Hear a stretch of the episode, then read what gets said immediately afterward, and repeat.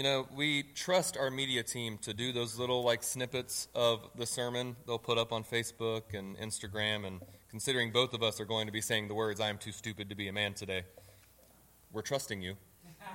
Okay. Emily d- does not look trustworthy back there. I am very glad to be able to close out our series on Proverbs this morning, talking about, of course, wisdom and the wisdom of the Word. And all of this will be centered on the Word of God, but that is really going to be our big climactic finish here, just like for the passage that Alex read from the wise words of Agur. And uh, the Bible has a very little bit to say about Agur. It's what Alex read. That's all we know about him. What we do also know about him, though, was while he claims to not be wise, he clearly had gained wisdom. And we're going to look at some things from his life today that show us, or what he was writing here, that show us what wisdom is, and especially at the end of our message today, why the Word of God is the ultimate source of wisdom. Now, especially, I teach at a Christian school outside of here, and I was not able to get uh, notes and slides in time for you to have a printout. So if you can have a notebook, or if you want to use that little blank space in the front of your bulletin, wherever you want to write down, on your hand, your neighbor's hand, wherever it is. Don't use the pews, please. Um, but you, but we'll have some things that you can write down. I want to share with you a story that I think helps give a illustration of the way I think Agur was really feeling here in his pursuit of wisdom. In maybe my fourth or fifth year of youth ministry, Jessica and I took a group to a summer camp called Camp Caswell. And there was a boy with us. I won't use his real name. We'll just call him Alex for the sake of this story. Okay? We'll imagine Alex. And like many of a teenage boy at at a summer camp, he found a girl that he thought was cute. I know Jessica knows exactly the story I'm talking about now. And so Alex was just the, the most kind of harmless flirting you can ever imagine, although not really flirting. He thought she was cute and he was terrified, right? Well, then eventually I figured out who that girl's youth pastor was, and apparently she thought the same thing about Alex. And so we were having fun kind of picking on our kids, because every youth minister knows we have two callings: to share Jesus with our students and embarrass the mess out of them as much as possible. And they had a huge swimming pool, and there was one day a whole bunch of groups were there swimming in the swimming pool, and of course Alex and this girl were there and just, you know, looking at each other from a distance. So me and the youth pastor of her church decided we were going to try to have some fun. And so we kept corralling them without them realizing it, closer and closer and closer to each other. And I had really never known this kid to be shy, right, Jessica? Ever, ever. He was one of the most outgoing, rambunctious boys I've ever met in my life, but he would not go and at least even talk to this girl. So finally we got, without them realizing, we got them so close, and in the, the, the oh man, the most embarrassing way possible, he turned, he, she's as close as I am to Muzan right here, and he locked eyes with her, and he shrieked in the sound a young man should not make, and he swam the other direction. And I grabbed him, and I said, Alex, what's wrong? And he said, I said, why won't you talk to her? And he said, I can't, I'm too awkward. Those are the words that came out of his mouth, very much an earshot of this girl, so that didn't continue. But it, but it was that that moment, that was a realization for this boy, that he was faced with a moment of truth and found his limitation. For him in that moment, I'm too awkward. For Agur, and for most of us, what he is looking for, and especially throughout this series of Proverbs, what we have been hopefully chasing after is wisdom. I really pray that all of us at some moment of our in our lives pray the prayer that Solomon, who wrote most of this book of the Bible, asked God for. When he said, when God said, you can have anything you want, and Solomon said, God, I need help, I need wisdom. And hopefully we all ask that, and hopefully we're all seeking it. But I can guarantee you, if you are actually seeking wisdom as desperately as Solomon was, as desperately as Agur was, then at some point we're going to come to that moment of realization where we're going to say the same thing Agur did as well. When he says, I am weary, O God. I am weary and I'm worn out, and I need your help, because I'm too stupid to be a man. No, Emily. I'm too stupid to be a man, and I don't even know enough about who God is. So God, I need your help. That's the cry of our hearts when we are reaching out for wisdom. So from this passage, I want to show us where I think God shows us through what Agur says, four different ways to finally find wisdom from his word and with his word. So if you want to write this down, here's the first place that wisdom comes from. Wisdom comes from knowing our status before the Lord. Wisdom comes from knowing our status before the Lord. Look once again at verses one through three. We just quoted them a little bit here. It says, the words of Agur, son of Jekeh, the oracle. The man declares, I am weary, O God, I am weary, O God, and worn out. Surely I am too stupid to be a man. I have not the understanding of a man. I have not learned wisdom, nor have I knowledge of the Holy One. He's weary, and if I won't ask us to raise our hands, but if I did, I'm sure many of us in here would be able to raise our hand and say, I'm weary. I'm tired. Right, Alex? We're worn out. And even, trust me, or maybe especially as pastors, when we try to study the Bible week after week, it makes us feel stupid. As we try to ex- like find a way to expound on it in a way that speaks to our hearts and speaks to the hearts of everyone that we speak to. It's tiring. It's hard. Chasing after wisdom is difficult. But what makes us so weary when we seek wisdom is our fallen human state. So if we were more like God, if we were like Him, it'd be easy. He is the embodiment of wisdom. But for us, we're not. We're limited. We can try with all of our might to reach wisdom, but we simply can't do it. Our fallen sin nature limits us from reaching the heights God has called us to. The passage I always remind myself in my life, I try to remind my students of it all the time when they ask, "How? Like, what am I supposed to do to live for God?" I'm like, well, God gave us a very clear command, but a very difficult command when He said, be holy as I am holy. Who's reached that yet? No.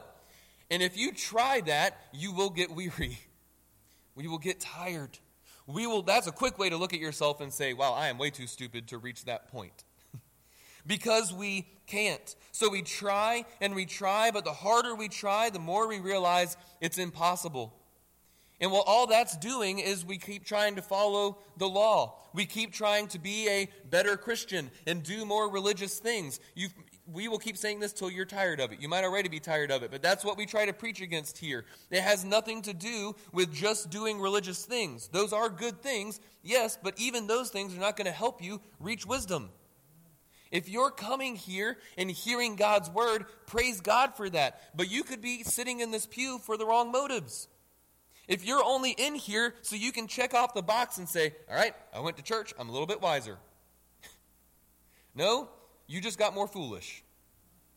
Wisdom has nothing to do with just checking off religious boxes. That's not going to get us closer to wisdom. It's not going to get us closer to God or salvation, because our sin will always outdo those good things we try to do. We don't like to think about it that way. That's not what other like prosperity gospel type preachers will try to tell you. But if we're all honest with ourselves, we can nod our heads and say it's true. Right? We are. Our sin will always hold us back. So what do we do? Well, we need to, the first step, we have to acknowledge that. But I want to make sure we understand this isn't a call to just be self-deprecating. We don't just walk around all day of our lives going, I'm so stupid, I'm stupid, I'm stupid. And we just like act like that. No, that's not the point of it. The point is to move away from that foolishness. But we do need to recognize our status before God, because too many people live their lives like they're the boss. And right now, I'm not talking about non-Christians. Them too. I'm talking about us.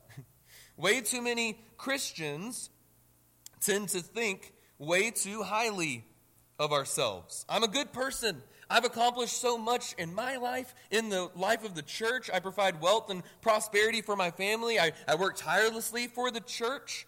Look at me, God. I'm such a good Christian. And that's how we act in our own lives. But notice that Agur here speaks differently. He, He keeps claiming that he doesn't have wisdom, but we see the wisdom pour out of his words because he knew where he stood before his God. There's a Christian band from my hometown of Raleigh that I've loved listening to over the years. They they disbanded just because they all had other jobs, and Christian music doesn't make money for, for a lot of bands. But their name is Atlas, and they made a worship album called Gospel Hymns, which is one of my favorite worship albums ever. And they have a song in there called When I'm Standing in Your Presence. It's the idea of a man getting to heaven for the very first time. He's standing before God, and it's his thoughts standing before his God. And I want you to listen to the words of what they said here. He says, "When I'm standing in your presence for the first time, when the mysteries of this life are understood, when the questions I have here all fade from my mind, and you set my fears and doubts to rest for good, I will gaze into your glorious face at last, and I'll fall beneath the splendor of your smile.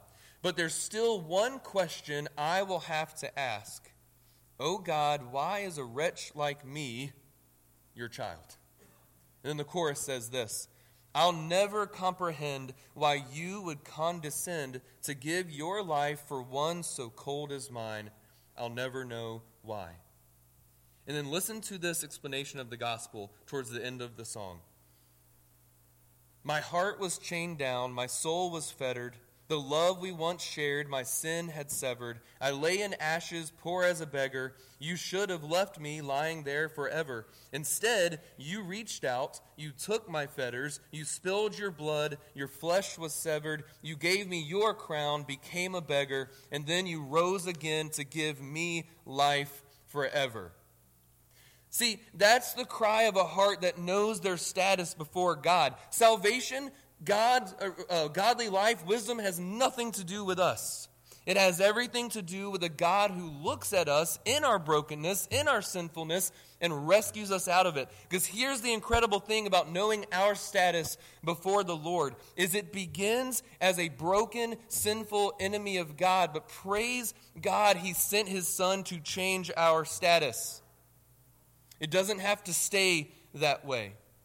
You see, God looked at us, and he sent Jesus to die on the cross for our sins, to become sin for us on the cross, to give us eternal life. And when Jesus becomes the Lord of your life, our status before God changes. So wisdom starts by knowing our status before the Lord. It begins with a humble acknowledgement that we are broken, sinful rebels, enemies of God with no hope on our own. But praise the Lord, if you've accepted Jesus today, your status has changed. And you are now a beloved son or daughter of God. And once we truly know our status before the Lord, we get to see the next bit of wisdom that Agur shares with us. Write this down. Not only does wisdom come from knowing our status before the Lord, but then wisdom comes from knowing God's status above us. We have to go to that opposite end. It's exactly what he does. We have to humbly admit who we are before God, but we need to know God's status above us. Agur starts asking a string of questions very similar to the questions that God would ask of Job. Are we familiar with that story? Job was a very righteous man. He had done all the good things, and he truly was a godly man. And yet, Satan comes and he destroys most of his life. His kids get taken from him. His servants, his um, animals, his wealth, his possessions get taken from him. His health gets taken from him. And yet he doesn't curse God. What he does start to do is question. None of us can blame him for that. We would all question what was happening in that moment. But God does remind Job in that story when he says, "I want to remind you, O man, creature of the dust, who I am." Look at the verses again. Look at the questions, these rhetorical questions. Okay, Agur knows the answer to these because there's only one possible answer for these questions. But look at what he says in verses four or verse four here. He says, "Who has ascended to heaven and come down? Who has gathered the wind in his fists? Who has wrapped up the waters in a garment? Who has established all the ends of the earth? What is his name? And what is his son's name? Surely you know." In my over a decade at this point of youth ministry and Bible teaching, I've had so many students ask me to describe God to them. Again, a very fair question. But as Alex, as you saw in the, the one day of coming to my school, it's hard to explain anything to a middle schooler. And parents of middle schoolers, you know it's true, right? And my answer is always, I can't. At least not fully. Okay, God has revealed a lot of himself to us, but we will never be able to understand everything about God. God is the supreme creator of everything. Our brains and even our imaginations are limited by the space and time we exist in, right? But here's something that will keep you awake at night. God created space and time. He exists outside of it. And we can't actually comprehend that. He's not limited to those things or anything. See, we hide during a storm from great strong winds, but God holds the wind in his fist. I remember when Hurricane Fran came through Knightdale, North Carolina, when I was a little kid, and it scared the pants off of me as trees literally fell all around our house, crushed my mom's car. And I was, I've been terrified, well, not anymore, but as a kid, I was terrified of storms, just hearing that wind rushing by. The Bible says God takes one fist, and all of the winds on the earth, he just holds them in his hand. Water fills up over seventy percent of our entire planet, right? And it is actually one of the most destructive forces on our planet. And yet it says God gathers all of it up neatly, and if he wants to make garments out of it, he can. Right? Can can we picture that? Can we imagine that? That's the God that we serve. We exist on earth, okay? We've made it to the moon, probably. Just kidding. We've made it to the moon, right? People listen online. I'm sure there's going to be people commenting. But for the most part, we've just been here on earth. God created and establishes not just our earth, but the entire universe. Way past what we've been able to see with telescopes and rovers and satellites. That's the God that we serve. And this is the God we go to when we ask for wisdom. We're not asking someone like ourselves. Now, truly, we can find wisdom in other humans. We've all probably received words of wisdom, especially from someone older than us, who has more experience than us, and we're not discounting any of that. But they don't have perfect wisdom, right? All the, the senior saints in here, none of you would say that you have perfect wisdom in your life, even if you have a lot to share with us much younger in our lives and younger in the faith. But that's not who we go for or who we go to. We need to remember who it is when we go to God for wisdom, when we pray, who it is that we're talking to. And what's really awesome about this passage is that's exactly what Agur does. If you go through all of Proverbs, so much of this book of the Bible asks, what is wisdom? Which is a great question as we seek it. And then Agur does something here that's very interesting. He changes the form of the question from what is wisdom to who is wisdom? Where do I go to? Catch what he said there. He says at the end of those questions, he says, what is his name? And what is his son's name? See, we, we can't just treat wisdom as some metaphysical thing that we just hope to receive. We have the embodiment of it. We have God, that creator who answers all of these questions Agur asked. We have him to go to, and he's revealed himself to us. But then Agur asks something really strange for the Old Testament. He says, what is his name and what is his son's name? What a prophetic question from Agur here. And I want to show you where Jesus fits into this and then where, believe it or not, church, we fit into this. See, the structure of proverb literature, and you see this throughout all of this book, is the idea of a father imparting wisdom to his son. You see it all throughout the book. My son, hear these words. Solomon did it in almost every part that he's writing to, because that's what a culture expected of a father. He would impart wisdom to his son so that that son could impart wisdom to someone else. And that's what happens with God. He didn't leave his wisdom a mystery.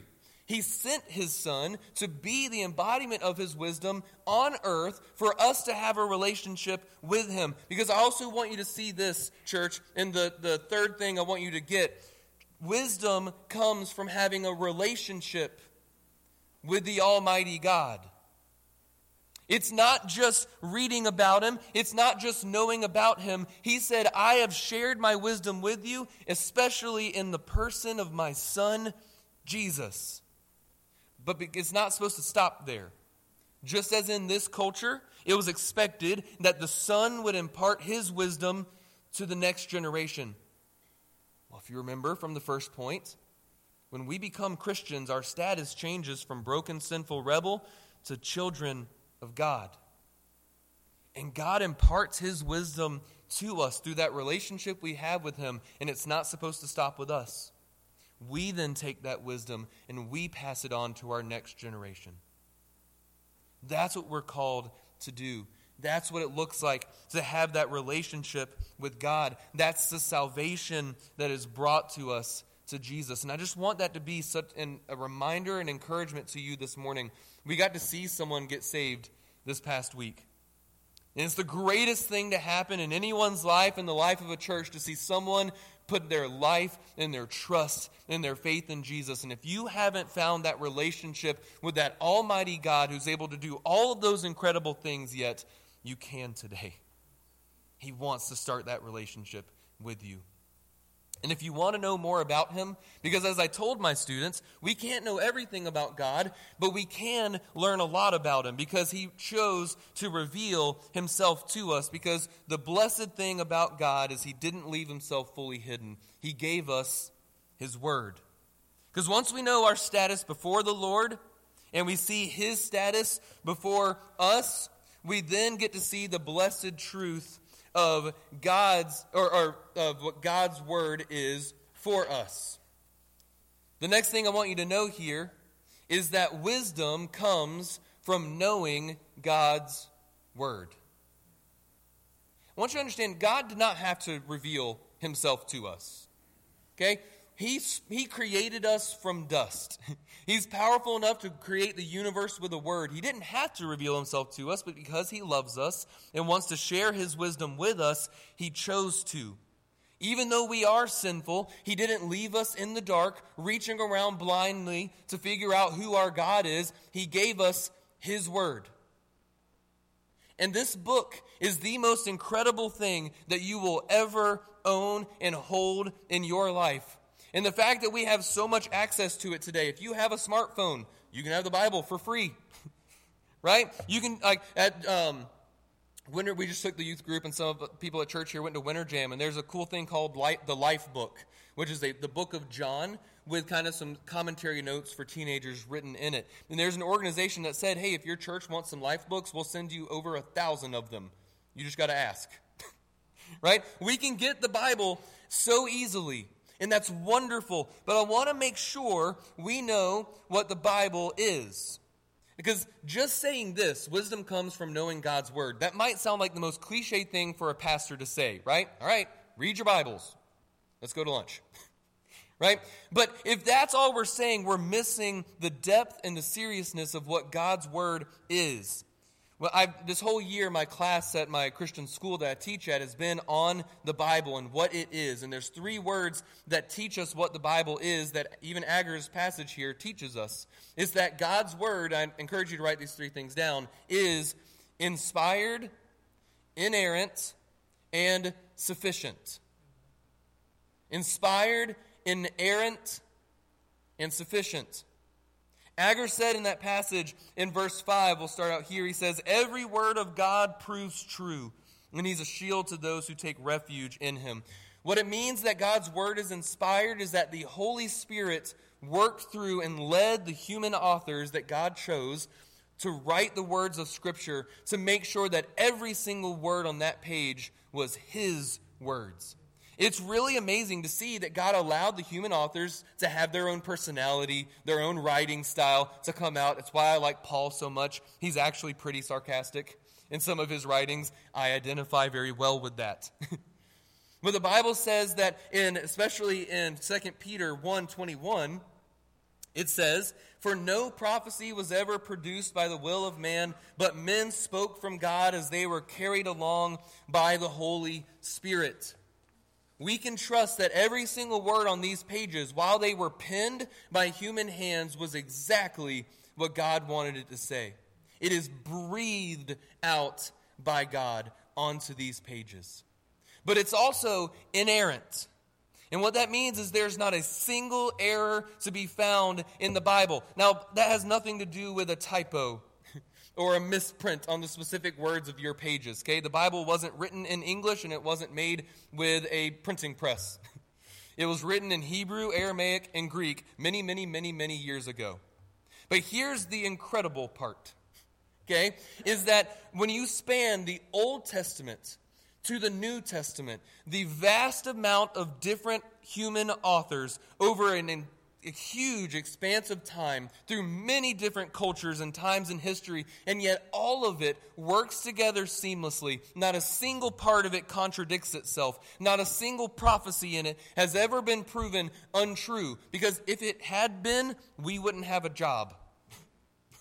Okay? And in fact, as archaeology and science continues, we keep finding things. It's really fun, especially as ministers, whenever scientists keep going, "Hey, we found this new thing that actually kind of points to something that's in the Bible." And we're like, yes, we've been trying. Like my three-year-old loves to say to me, "I told you."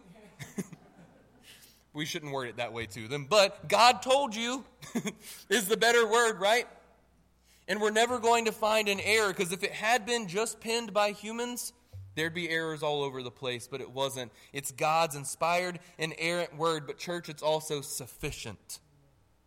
It's everything we need. The the other part of sec, uh, our uh, scripture passage from this morning, from Second Timothy three sixteen, look at what it says here. "All scripture is breathed out by God and profitable for teaching, for reproof, cor- for correction, and for training in righteousness, that the man of God may be complete, equipped for every good work."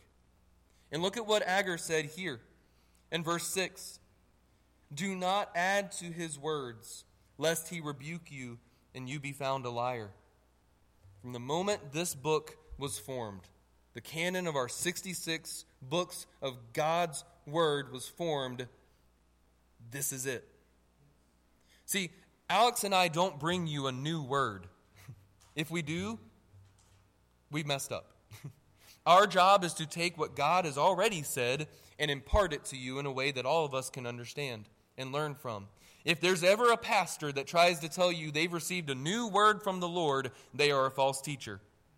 There are no new prophets today receiving a new vision from the Lord. There is no cult leader that has received a new revelation from the Lord. His word is finished, and it is sufficient, and it is all that we need. Amen? And it's all that we need for wisdom.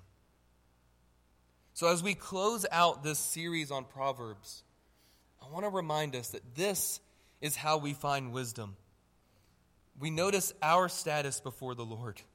Without God, we are hopeless, broken sinners. But praise God, we don't have to stay in that status, that if we trust Jesus, we can become beloved, forgiven children of God. And then we can look at this God and recognize his status before us, that we don't worship some idol made by human hands. We don't worship something that stays so far away from us that we can never understand even a little bit of him. We worship the God of the universe, who loves us so much that he gave us his word to teach us who he is. Do you need that wisdom today? Do you need that relationship with God today, because it's offered to you? Jesus has been all through this sermon. Because you know what John called Jesus in his book? The Word. In the beginning was the Word, and the Word was with God, the Word was God, and the Word became flesh and dwelt among us. Jesus is God's Word, the embodiment of his wisdom and his love and himself that he gave for us. I pray that you know him today. Let's pray together.